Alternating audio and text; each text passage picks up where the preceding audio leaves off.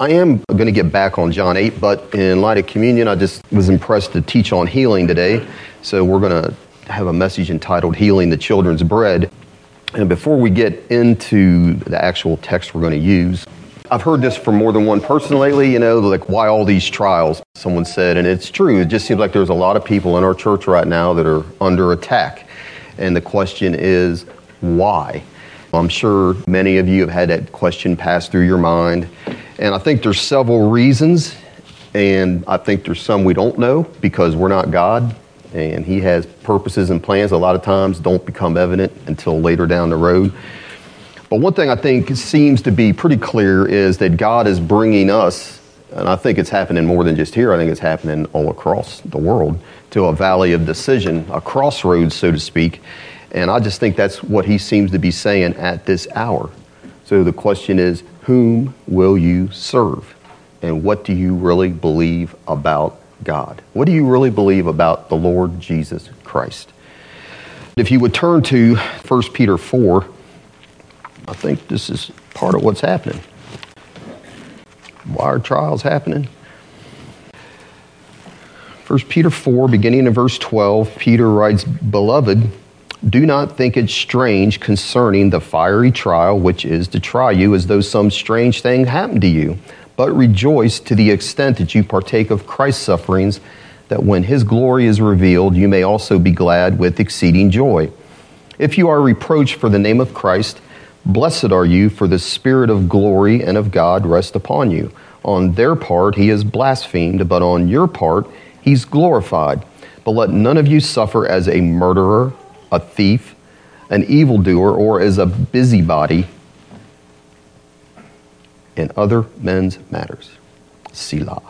A busybody in other men's matters. Yet, if anyone suffers as a Christian, let him not be ashamed, but let him glorify God in this matter. Verse 17 For the time has come for judgment to begin at the house of God, and if it begins with us first, what will be the end of those who do not obey the gospel of God?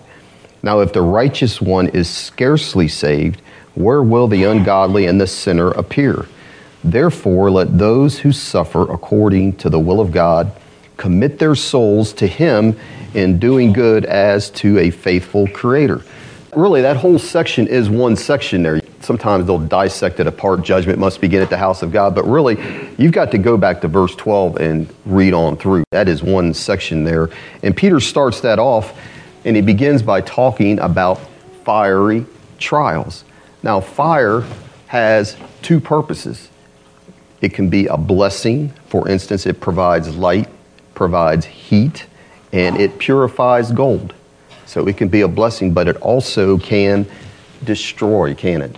It destroys homes, race car drivers, forests, or in war, dropping napalm. You know, a napalm liquid fire on people and just burn them to death, incinerate them. So it can destroy. That's what fire can do. Uh, Peter says here at the beginning, look in verse 12, beloved, do not think it strange. And he's saying, don't be astonished. Don't be surprised, is what that word strange means. It's the Greek word for surprised or think it's strange, it's to be surprised when an unexpected guest shows up at your door. Oh, I wasn't expecting you. Look at my house, you know, and all that. Wasn't ready for you yet, but that's what that word's talk about. And so he's saying, don't be surprised when you're in the middle of a fiery trial as though some unexpected thing has happened to you. That's what he's saying there, as though this trial is an unexpected guest. He said, but instead, what are we supposed to do? I love this, don't we? Rejoice. And James tells us why. James tells us why we should rejoice because he says God is doing a work in you. Isn't he bringing us to maturity? So let the fire do its work. I'm standing here and I understand it's easier said than done, isn't it? Nobody likes standing in fire. It's hard you got all kinds of issues you're dealing with then, aren't you, that, are easy to deal with when you're not. And it's easy to look at somebody standing in a fire and tell them what they ought to do, right? And they're telling you, I wish you'd put it out. it's easier said than done. But one thing is certain what do fiery trials do? Well, uh, like I said, they hurt, they purify, but another thing they do is they sift, don't they? They sift. Verse 17 is telling us that the sifting has begun. For the time has come for judgment to begin where?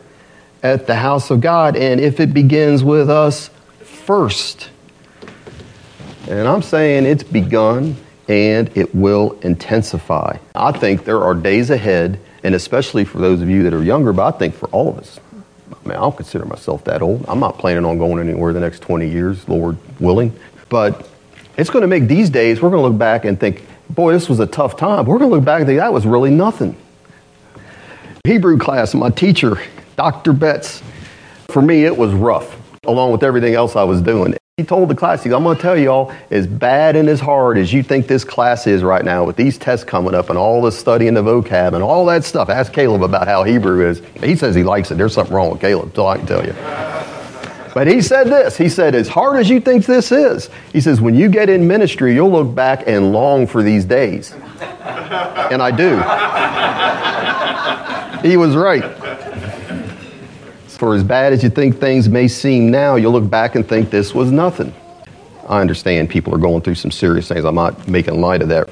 But God told Jeremiah this He says, If you have run with the footmen and they have wearied you, then how can you contend with horses? And if in the land of peace in which you trusted they wearied you, then how will you do in the flooding of the Jordan? So Peter says, think it not strange. Don't look at it like it's some kind of unexpected guess because God in His grace is getting us prepared. So my wife didn't know I was going to talk about this this morning, and she's like, I've got to share something with you. I read out of Matthew Henry, and I'm like, well, what is that? She goes, well, I was reading 1 Peter 4. And he says, she was telling me, Matthew Henry says that before God ever judges a nation, he always begins with the church. And you want to look at it this way it could be judgment for some, it could be just chastisement. And he said, I thought this was good, so I'll just throw it up my notes real quick. But he said the reason is, is he's preparing his church. He's getting them to tighten up before it falls everywhere else so we can handle it. And that's what I think's happening. But here's the thing we're going to see here too is surviving in this times, the times that are ahead, even if the Lord tarries for another hundred years, it's still, it's not like we're exempt from trials in this life. But it is going to take total commitment. Lukewarm commitment is not going to make it, it won't last. And look what it says here at the end. Verse 19, therefore, let those who suffer according to the will of God do what? Commit their souls to Him in doing good as to a faithful creator. And that's what he's saying. It's going to take total commitment. And that's what the three Hebrew boys did, didn't they? You think about the three Hebrew boys. They committed their souls and their very lives into the hands of God. Peter here is talking about fiery trials, and they faced a literal fiery trial. And they didn't flinch, did they? Because they'd already committed themselves to the Lord before that trial ever came. And here's what they said, Oh God, when Nebuchadnezzar threatens them that we're going to throw you in that fiery furnace, they said, Oh, our God, whom we serve, is able to deliver us from the burning fiery furnace, and he will deliver us from your hand, O king. But if not, let it be known to you, O king, that we do not serve your gods, nor will we worship the golden image which you have set up. And that is how faith works forsaking all, I trust him. That's still the way faith works. You have to burn your bridges. They burnt their bridges, didn't they? Do whatever you want to to us. We're not going back. We're not bowing our knee to you. It's got to be, I've committed my life into the hands of the Lord Jesus Christ. Committed my life to Him in all respects, the faithful God. Let's read that again, verse 19 there. 1 Peter 4. Therefore, let those who suffer according to the will of God do what? Commit their souls to Him in doing good as to a faithful Creator. I think we can trust Him. In looking at the Exodus, what we need to understand is they went into the wilderness before they received the blessings. God brought Israel out of Egypt and into the wilderness, and it's a beautiful picture of our salvation coming out of Egypt were released from slavery and bondage. They were to Pharaoh, and he's a type of sin and Satan. And we're redeemed from that bondage to serve the Lord in freedom and to be brought into Canaan's land, which also is a type of the kingdom of God, which is the fullness of Christ. A land flowing with milk and honey, they were going to get brought into. Huge grapes and ready to move in houses. Man, that's a type of what God has blessed us with. It says in Ephesians 1 that He has blessed us not with material things so much as all spiritual blessings in Christ Jesus. That's what really should be counting in our lives now. We shouldn't be to where all we come here to hear faith messages to hear how we can get all these things. I mean, he says, if you seek first the kingdom, he'll provide for us.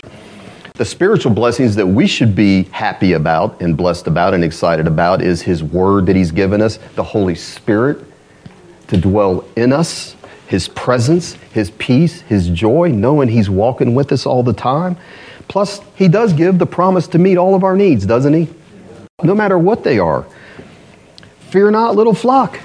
Luke 12. For it is your Father's good pleasure to give you the kingdom. And I mean, I praise God for that promise. That's a great little promise to memorize. Fear not, little flock. It's your Father's good pleasure to give you the kingdom.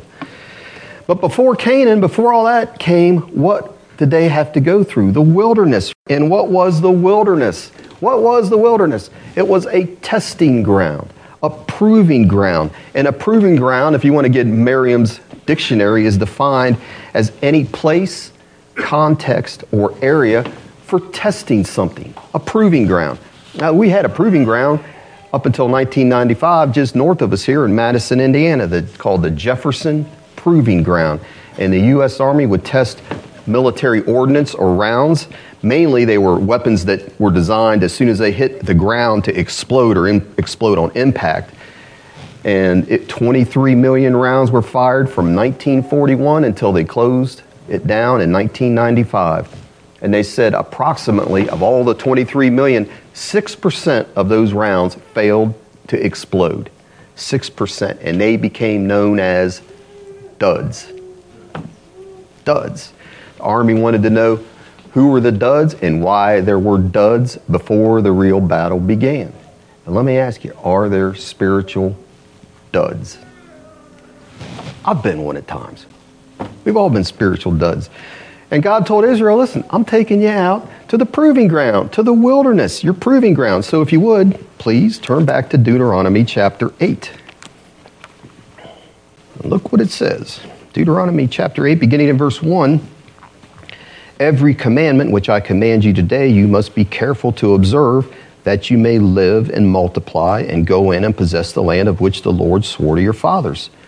And you shall remember that the Lord your God led you all the way these 40 years in the wilderness to humble you and test you, to know what was in your heart, whether you would keep his commandments or not.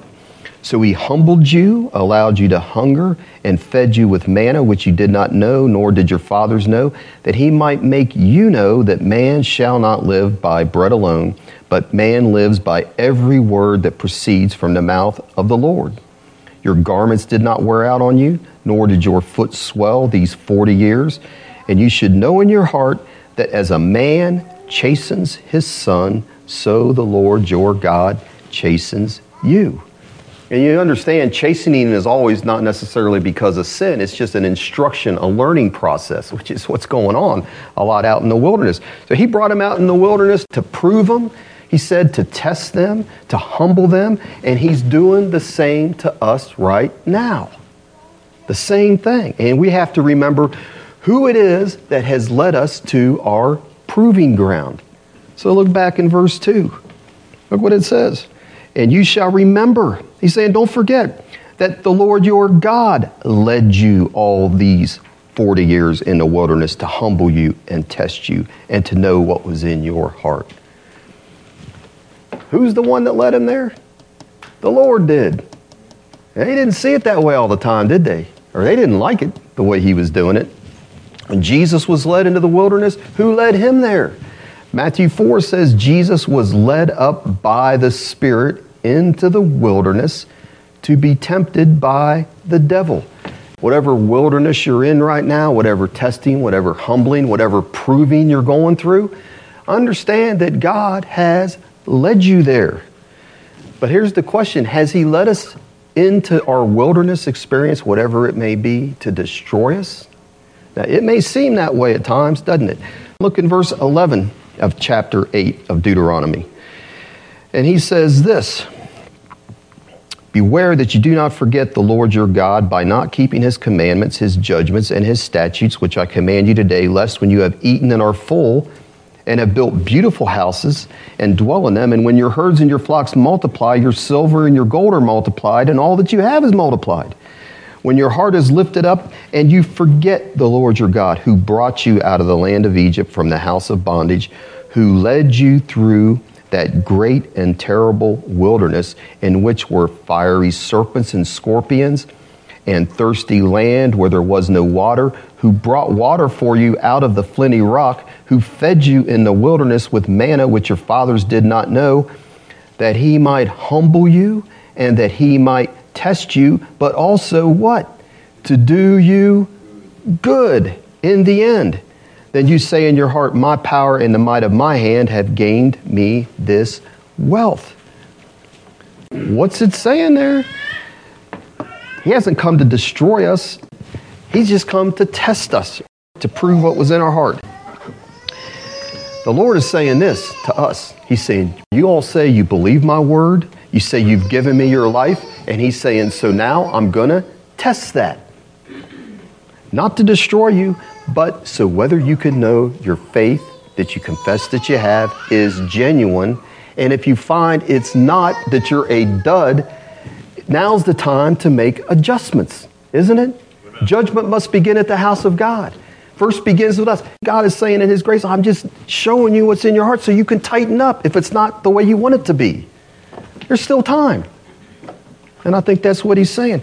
Now is the time to make adjustments if you need to. All of us, all of us have some adjustments to make, don't we? And if you would look in the last book of the Old Testament, Malachi. I've already broken my record for number of scriptures to turn to here lately. But if you look at Malachi chapter 3, right before Matthew, not hard to find. Malachi chapter 3. And it talks about two groups of people here, and I'm saying now is the time to make adjustments. Malachi 3:13 the Lord says to this to the people your words have been harsh against me says the Lord and yet you say well what have we spoken against you and he said well you've said it's useless to serve God. What profit is it that we have kept his ordinances and that we have walked as mourners before the Lord of hosts? So now we call the proud blessed and those who do wickedness are raised up. They even tempt God and go free. That's the first group. And then here's the second group. Then those who feared the Lord, verse 16, spoke to one another, and the Lord listened and heard them. And so a book of remembrance was written before him for those who fear the Lord, who meditate on his name. They shall be mine, says the Lord of hosts. On the day that I make my jewels, I will spare them, as a man spares his own son who serves him. And then you shall again discern between the righteous and the wicked, between one who serves God and one who does not serve Him. You got two groups of people there. You got people that are complaining that serving God is useless, worthless. And God says, Those are harsh words you've spoken against me. And the second group are those that fear the Lord. And not only that, they fear Him and they talk about His faithfulness. And God says to that group, I'm bending my ear. I'm down there, I'm listening to what they're saying and they shall be mine, is what he says. He goes on to tell us there's going to come a fire. We're saying fire separates, it purges, and that's what he says beginning in chapter 4, verse 1. A fire's coming to purge. He says, For behold, the day is coming. Burning like an oven, a fire. And all the proud, yes, all who do wickedly, will be stubble and the day which is coming shall burn them up, saith the Lord of hosts, that will leave them neither root nor branch. But here's that second group to you who fear my name. The Sun of Righteousness shall arise with healing in his wings. And you'll go out and grow fat like stall fed calves, and you shall trample the wicked, for they shall be ashes under the soles of your feet. On the day that I do this, says the Lord of hosts. There's going to be a distinction, and fire is going to be the separator, isn't it? He's going to burn the wicked up like stubble, he says, in the day that's coming. But he says, Those that fear my name, they're not going to burn up like stubble. He's going to rise with healing in his wings for them, isn't he? That's what the promise is. That's a great promise. Those who fear the Lord are promised healing. And that's what we're going to talk about today healing. So, if you would, where is the first promise of healing given? We've been talking about the Exodus. So, if you would turn back there to Exodus 15, let's look at Exodus 15. So, Israel, when they crossed the Red Sea, entered the wilderness, they almost immediately were brought to their first test. And we see that if you look in Exodus 15, look in the verses 22 to 23. It says, Moses brought Israel from the Red Sea, and then they went out into the wilderness of Shur, and they went three days in the wilderness and found no water. Now, when they came to Marah, they could not drink the waters of Marah, for they were bitter. For three days, they're out there and they find no water, and then when they finally do find water, it's bitter and they can't drink it. The people cry out. They're upset. They cry out for thirst and they complain. They don't complain to God. Who do they complain to? Look what it says. And the people complained, verse 24, against whom? Moses, saying, What are we going to drink? Complain against Moses. Calvin said this. He says, God could have made that water sweet before they ever got there. He could have, couldn't he? Could have done that, but he wished by leaving the water bitter to make prominent the bitterness that was in their hearts. So, what we need to see is the sin was not in being thirsty and wanting relief. Because three days, you know, that's how long you basically could go without water. You can go 21 days or a little longer without food. At three days without water, you better get you something to drink or you're fixing to be in a big trial. They're going three days. That's no small thing. They've got little kids for themselves, they're little kids. They've got livestock that need water. The problem's not that they're thirsty and they want relief. That's not the problem, is it? The problem is they're relying on Moses and they're blaming him instead of looking to God and talking to him. The problem's not that we're in a trial and you're saying, I'd like to have some relief. But the problem is, is when you start complaining and complaining to the wrong people and not taking your case to the Lord. We can take our case to the Lord, can't we? The Psalms, that's happening all through the Psalms. Look what it says here in verses 24 to 26. And the people complained against Moses, What shall we drink? So he cried out to the Lord. The Lord showed him a tree. And when he cast it into the waters, the waters were made sweet. And there he made a statute and an ordinance for them. And there he tested them and said, If you diligently heed the voice of the Lord your God and do what is right in his sight and give ear to his commandments and keep all his statutes, if you do that, God says, Then I will put none of the diseases on you which I have brought on the Egyptians, for I am the Lord who heals you. Verse 25, what does it tell us there? It tells us that at the waters of Marah, God tested Israel. He wanted to show them what? What was the test? He wanted to show them how they would respond to difficulty. He already knew how they would respond, didn't he? The lesson he's trying to drive home is this to these people You can trust me. You're under my care. I won't bring you into ruin like the Egyptians. You just need to trust and obey. That's what he's telling them. He really doesn't get on them here for their sin, does he? That comes later. But at this point, he just deals with them in a nice way and says, Look, I'm just revealing it to you by making this bitter water sweet. I'm showing you, you can trust me. I'm the one that brought you here. I'll get you on through. I'm not going to do to you all what I did to the Egyptians unless you will not obey me. Because then we're in the Deuteronomy 28, aren't we? Deuteronomy 28 says, if you'll do what the Lord says, obey Him, give He, all these blessings will come on you and overtake you. But if you won't, then He's listing all the things at the end of the rest of Deuteronomy 28 that were the curses that came on the Egyptians. Read it on your own. Uh, that's what He's saying here. He's telling them, he's basically revealing to them what? What's the revelation he's given them at this point? That he is their all sufficient provider. He's saying, whatever bitter situation you find yourself, God says, I will make it right. Isn't that what he's telling them? Do you believe that? Do you believe, I heard a guy say, that God can fix anything? Do we really believe that? That He could fix anything? And listen, any bitter circumstance, I'm saying, what's a more bitter circumstance than when you're suffering sickness and you're in pain? It's like they say, you'd give anything to have your health. You hear older people say, oh, I'd give anything to have my health back. I can't do anything now. I'm stuck in this house, can't get out. And God told Israel, I am the Lord who heals you. And not just, I am your healer, I am your healer, but I am. The great I am is what he's saying. Yahweh, the eternal, unchanging, all powerful God. That is the I am, the Lord that heals you, the great physician. And he's telling them, and they had no other. You need no other. I am Yahweh. I am the Lord, your healer. And he was. He wasn't only Israel in the desert's healer, theirs, but this is God's covenant revelation to his people for all time. Because what is Yahweh? What does it mean? I am that I am, never changing. The living God. I am always this, he's telling them, and us. I am Yahweh, your healer. That's his word to his people, the healer of his people forever. And this covenant God that we see right here clearly came to earth and revealed himself as whom? The Lord Jesus Christ. Jesus, many times in the Gospel of John, declared that he was the great I am of the Old Testament. They were going to stone him for that. He says, I am, ego eimi.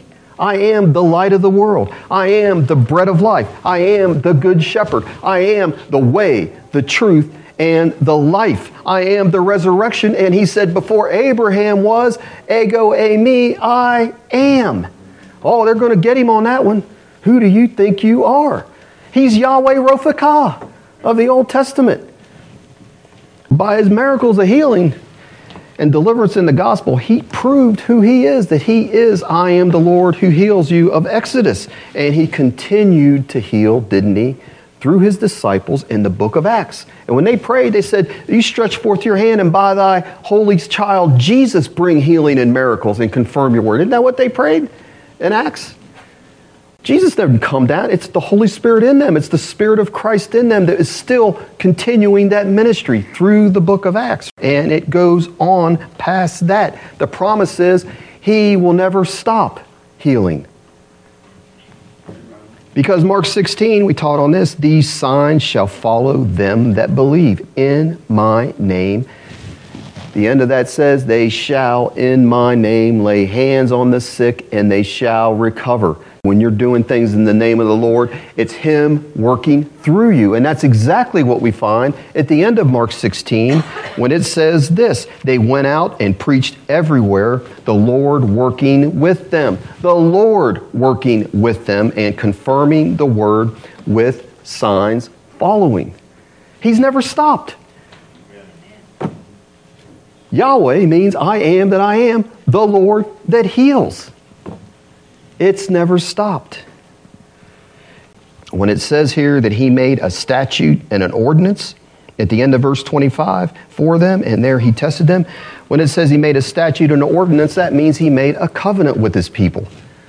Joshua 24 uses the same language. It says, The people said to Joshua, The Lord our God will serve him, and his voice we will obey. So Joshua made a covenant with the people that day and made for them a statute and an ordinance.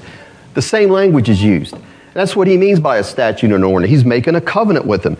That means when there's a covenant, what happens? There's obligations on both sides, aren't there? If Israel would meet their obligations, obey my voice, give ear to my commandments, keep my statutes, then God obligates himself to meet his word, to fulfill his word. He says, I will put none, N O N E, of the diseases on you because I am the Lord your healer. That's what he says. And that's what he said to him. Did it work? Did it work? As long as Israel kept their end of the bargain, God was faithful. And God's faithful whether they kept their end of the bargain or not. As far as they're concerned, though, they kept their end of the bargain. He was faithful. Psalm 105, 37 tells us this. He also brought them out with silver and gold And it says, There was N O N E, none feeble among them. None feeble among his tribes. And here's what the point of today's message is we have got to have our eyes and our hearts open to see that God's promise of healing, and I'm talking about supernatural, divine healing, is to A double L. All. No exceptions. I'm talking about God's people. I'm not talking about the sinners. I'm saying to God's people, there are no exceptions. There were three million Jews approximately that came out of Egypt. Three million. And of those three millions, that means babies, that means teenagers, that means young adults, that means parents, and that means elderly.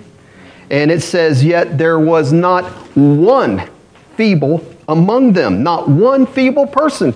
Somebody's having trouble getting around. Now, these people got to be marching out in the desert. And God supernaturally took care of them, didn't He? He brought them out. As long as they were obedient, they had no troubles. When did they get in trouble? They start complaining. They didn't like things. And so what did the Lord do? Sent in fiery serpents, didn't He? And all of a sudden it says many died because of that. Many died. You could say, well, He wasn't healing them then. Well, they weren't keeping their end of the bargain, were they? But when they repented, and they confessed their sin and came to Moses, God said, Put this serpent on the pole. And it said, when he did that, we're talking about healing is for all. It said, everyone that looked, no exceptions. Everyone that would look, which represented Jesus bearing our curse, everyone that looked was healed. Everyone. And that's what we have to see. It's everyone. Spurgeon said this about they came out with no feeble ones among them. I thought this was good. He said the number of their army was very great, and yet there was not one in hospital, not one carried in an ambulance or limping in the rear. Poverty and oppression had not enfeebled them. Yahweh Rapha had healed them.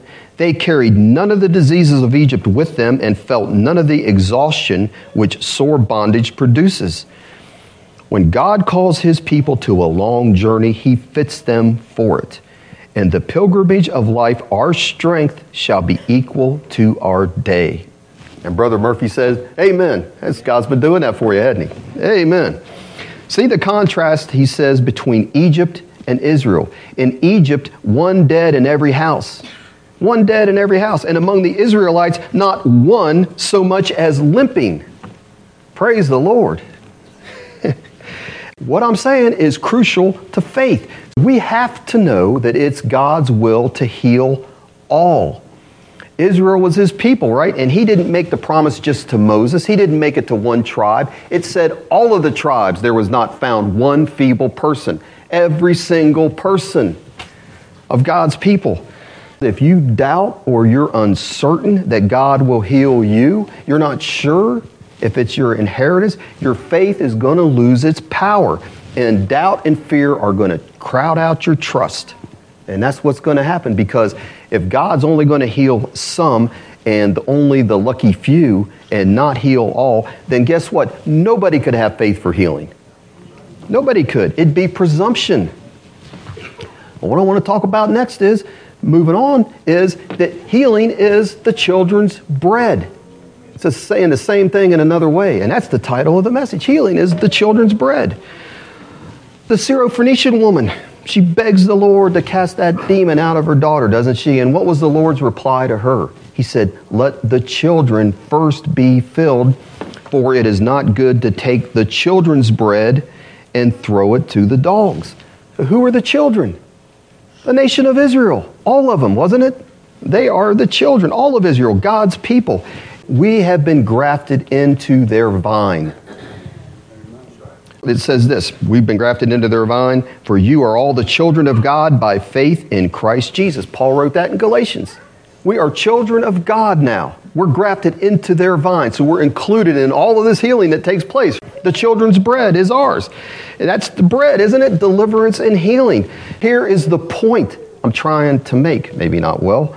But when you become a child of God, you no longer have to beg for healing or deliverance. It's ours by inheritance because we're God's children. Jesus said this Sermon on the Mount. Ask, and it shall be given you. What man is there among you? If his son asks for bread, will he give him a stone? And he says, If you then, being evil, know how to give good gifts to your children, how much more will your Father who is in heaven give good things to those who ask him? Good things, he says. The bread. Because what does it say? God anointed Jesus of Nazareth with the Holy Spirit and with power. That was what he carried with him. Holy Spirit and power who went about doing what? Went about doing what? Good. And that is how he displayed the goodness of God. Went about doing good. Healing all who were oppressed by the devil. That's where sickness comes from that's not the message today, but that is where sickness comes from the devil. In light of that, do we have to fear? Do we have to fear that if we're meeting the conditions that God will withhold our bread, our healing? Will He withhold good things from us? He just said He wouldn't, didn't He? Let's believe that. Let's dare to believe that our Heavenly Father loves us at least as much as our earthly parents, even though Jesus said, How much more your Heavenly Father? He's saying He definitely loves us more. Let's just stick with the love our parents had for us, though. Just get to that level. And let's believe at least that He has as much compassion for us as they would or do. Let's believe that. Let's believe that no good thing, what does it say? No good thing will He withhold from them that walk uprightly. Isn't that what He promises us? I've been reading these healing books, and you get in healing books, and it's guys that are going to encourage you and talking about trusting the Lord, and they're giving you verses, and, and all of a sudden your faith is just built up versus hearing all the other negativity and all the other what God won't do is not doing. I want to hear what the Lord is doing based on the Word of God. I've got healing books back there, some good ones. Christ the Healer, Andrew Murray. You're struggling with healing, you're not sure about that. Get in them. Like I said, now's the time to make adjustments. If He's provided it on the cross, why not partake of it supernaturally? That's the way it is. Does He have compassion on the sick, especially His children? Turn to Matthew 14. Matthew 14 14. Does He have compassion? And this is still under the thing that God heals all. Matthew 14 14, it says, We'll start in verse 13. When Jesus heard it, he departed from there by boat to a deserted place by himself. But when the multitudes heard it, they followed him on foot from the cities. And when Jesus went out, he saw a great multitude. And he was moved with what? Compassion for them. And he did what? He healed their sick. He's seeing this great crowd of people, and there had to be all kinds of sicknesses and illnesses and people missing limbs, is what we know. And it says he doesn't look on that and act like I don't care. It says he sees the multitude and has compassion. He's moved with compassion. And did what? Just went on and got back in a boat and said, I'm sorry, folks. No, it says he healed them. That's what he came to do. God anointed Jesus of Nazareth, who went about doing good, doing the Father's will. Healing, he sees they're oppressed by the devil. He's not happy about that. That's his creation, isn't it?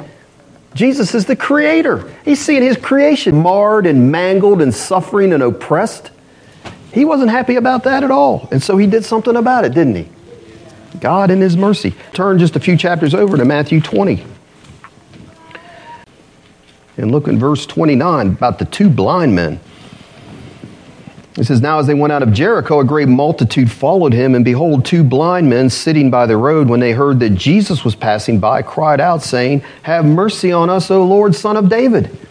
And the multitude warned them that they should be quiet. But they cried out all the more, saying, Have mercy on us, O Lord, son of David. So Jesus stood still and called them and said, What do you want me to do for you? And they said to him, Lord, that our eyes may be open. And what does it say? So Jesus had compassion and touched their eyes, and immediately their eyes received sight, and they followed him. Now, I was preaching in prison here recently, and I was preaching about how Jesus said we must be willing to pluck out our eyes if that's what's going to hinder us from going into the kingdom. and I told them that Jesus is talking about things that are precious to us and priceless, like our eyes. And I said, Nothing is more precious than sight. I said, You'd give anything for sight. Well, there's a brother that comes and sits on the front row that's blind. Now, he, he's not one of these pity me guys at all. He's got this big smile on his face and he says, Amen to that. I'd give anything. That's what he said with this big smile. I'm telling you, my heart went out to him. Be praying God opens his eyes spiritually so that they can be opened physically because he is a good brother. How could you not see a blind person and not be moved with compassion? We have several blind people that come to our meetings. We have people missing limbs. We have different people. How can you not be moved with compassion when you see that? How much more your Heavenly Father? You're suffering here today. His heart is moved with compassion. Jesus came to show us the heart of the invisible God. Wasn't that what he came to do? We read repeatedly he was moved with compassion for lepers. We just read about the blind, the multitudes. He'll come to your aid and deliver you. In Exodus 3, Israel was oppressed by Pharaoh, at least said a type of Satan, and Jesus healed all who were oppressed by the devil. And when we read Exodus 3, it says God looked down and saw what they were going through. And finally, there came a point. It went on for a while. There finally came a point, though, this bully is picking on his children, that God just stepped in and he said, Enough. Isn't that what happened? So he raises Moses up, appears to him in the burning bush, and he said this to Moses. He says, I have surely seen the oppression of my people who are in Egypt and have heard their cry because of their taskmasters, for I know their sorrows. So I have come down to deliver them out of the hand of the Egyptians and to bring them up from that land to a good and large land, to a land flowing with milk and honey. Sometimes it feels like you've been suffering a long time under the oppression of the enemy and God is doing nothing. Israel felt the same way. But did God do nothing? He stepped in. What about the woman with the spirit of infirmity, it says in Luke 13? She was one of God's children, just like Israel was. Jesus called her a daughter of Abraham. Yet it says that she was in the clutches of an evil spirit. That's what it says it was a spirit of infirmity for 18 years. Bent over for 18 years. You think of all the things she would have been going through, bent over trying to get around for 18 years. You don't think she ever cried out to the Lord in her distress? I guarantee you that she did. And God heard her cry. And one day, He said, just like He said with His children, enough. This is my daughter down there. And here's this thing's got her in a spiritual vice that she can't stand up and be normal like everybody else. And one day he said, There's enough. And there she is in the synagogue She's there to worship the Lord. She's listening to Jesus teach. That's what it says if you go back and read the account. And her day came. Because it says this when Jesus saw her, how would you like to have Jesus single you out of a crowd when you needed healing? I'd be like, man, praise God. When Jesus saw her, it said he called her to him. Called her to him and said to her, Woman, you are loosed from your infirmity. And he laid his hand on her, and she's like, It's about time. No, that's not what it says. And it says, Immediately she was made straight and glorified God.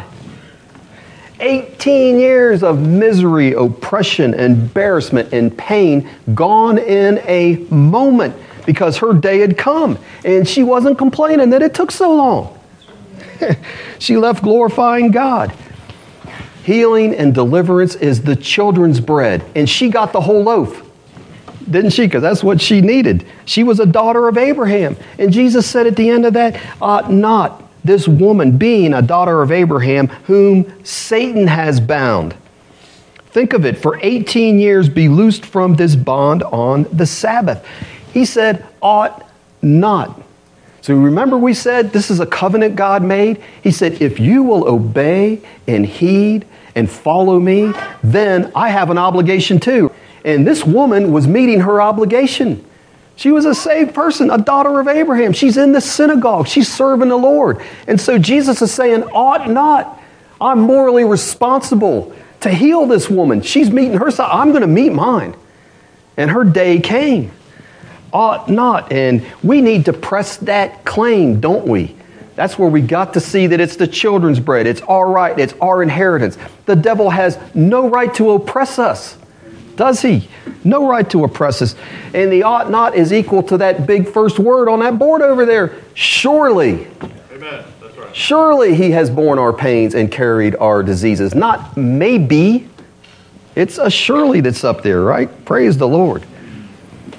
I'm going to end with this. I read this testimony and I hope I can get through it without crying again. But this testimony brought tears to my eyes. Charles S. Price, I got his book back there, and this testimony is actually in one of his books. I think he died in 1947. God mightily used him. I've got a book back there on faith and healing. It's an excellent book.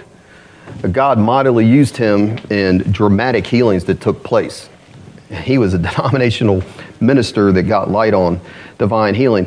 But, anyways, he gives this testimony. He was conducting an evangelistic healing campaign, and miracles were happening. He announced that on Saturday, the Saturday coming up, he was going to have a children's healing service.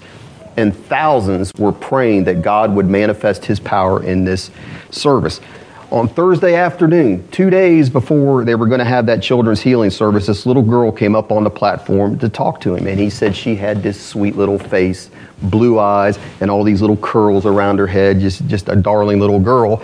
And she wanted to talk to him about the healing service. She was a cripple. He said from her waist down to the soles of her feet, she was strapped in these bars of iron. Bars of steel, he called it said the tips of her thickly soled shoes barely touched the ground as she hobbled along with crutches beneath her baby arms.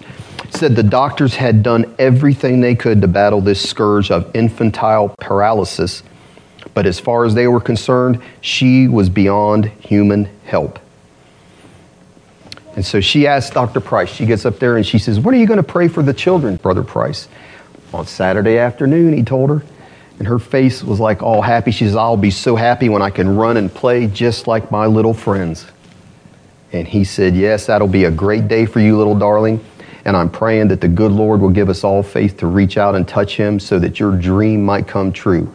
Are you praying for yourself? And she said, Yes, sir. And then he said, Is your mother praying?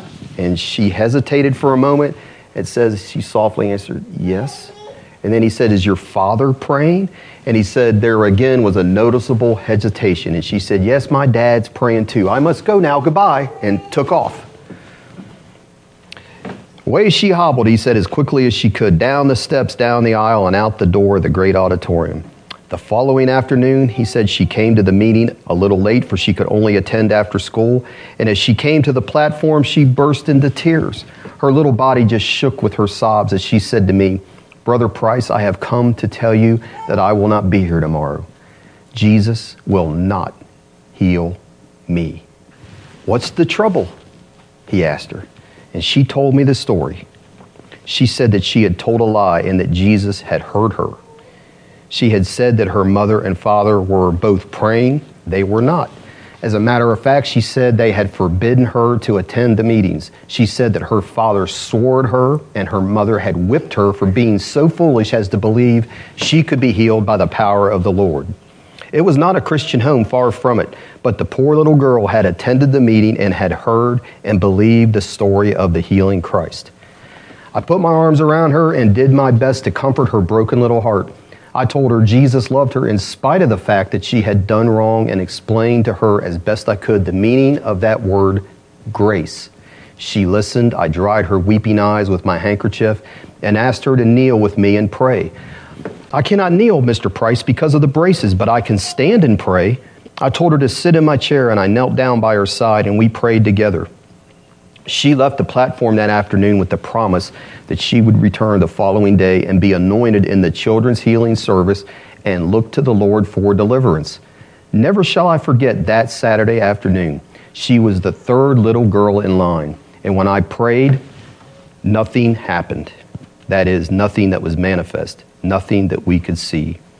I prayed the second time, and when I opened my eyes, she was still standing on her crutches. Turning to the audience, I said, Everybody pray. Please pray. Let faith overcome curiosity. Lift your hearts to the Lord in prayer. The whole congregation burst into prayer. Many wept, and quite a few got on their knees before the Lord. I myself knelt on the platform and cried out my heart to God. And when I opened my eyes, the little girl was gone.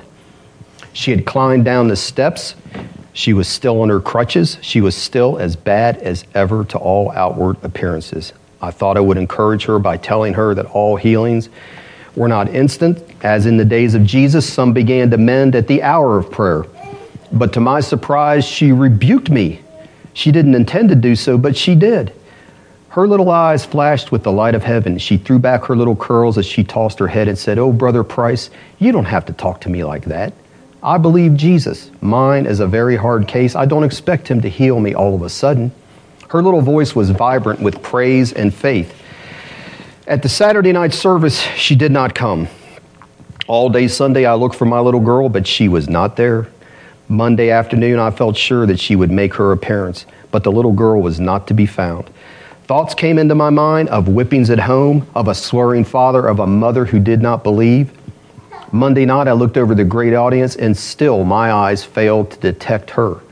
And when the time for the altar call came, I invited every man and woman who was unsaved to come and kneel before the Lord, plead the blood of Calvary, and give their hearts to Jesus. It was then I saw my little girl.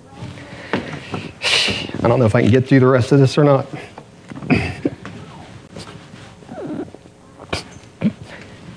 Down the long center aisle she came, leading by one hand a man and by the other hand a woman. Altar workers rushed to help, but I waved them aside. Right in front of my pulpit they came, and I heard her little voice say, Daddy, you kneel here, and Mother, you kneel there. I looked at her and then broke into sobs of praise. The crutches were gone, the braces were gone. She walked without a limp. She was healed that night while the angels in glory sang the praises of a Redeemer, that father and mother found Christ as Savior. Chorus after chorus rang through the building, and for over one hour the people stayed to pray. As I went home that night, I could hear a little group of people standing by the auditorium door singing, Jesus breaks every fetter and he sets me free. And he says this the healing had occurred just as they were sitting down to evening meal that little girl had bowed her head to pray, and the glory of the Lord had rested upon her. And he ends by saying this, my friend, will you not learn this lesson? It is not because we are worthy, not because we deserve it, but because of the infinite love of God that such marvelous grace has been bestowed upon us. And I'm saying her day came. I'm sorry, but I had trouble. I couldn't read that thing at home two times three without blubbering. But that's the message. The healing bread is ours, amen. And if we'll just trust Him and have the faith of a little child, He'll manifest it to us. Amen. Well, let's pray. And Father, we thank you, Lord, for your word and the truth of your word that you are the Lord, our healer, Lord. And you may bring us into tight places and, and places in the wilderness, Lord, but that's just so you can show your faithfulness to us and to show us what's in our heart. And I ask, Father, you'll help all of us here to make any adjustments we need, that we can just look to you as that little girl and put our trust in you and know, Lord, that you will manifest your power to heal us and deliver us. And we thank you for your faithfulness to us, Lord, and, and the promise and the word that you've given us here. In Jesus' name, amen.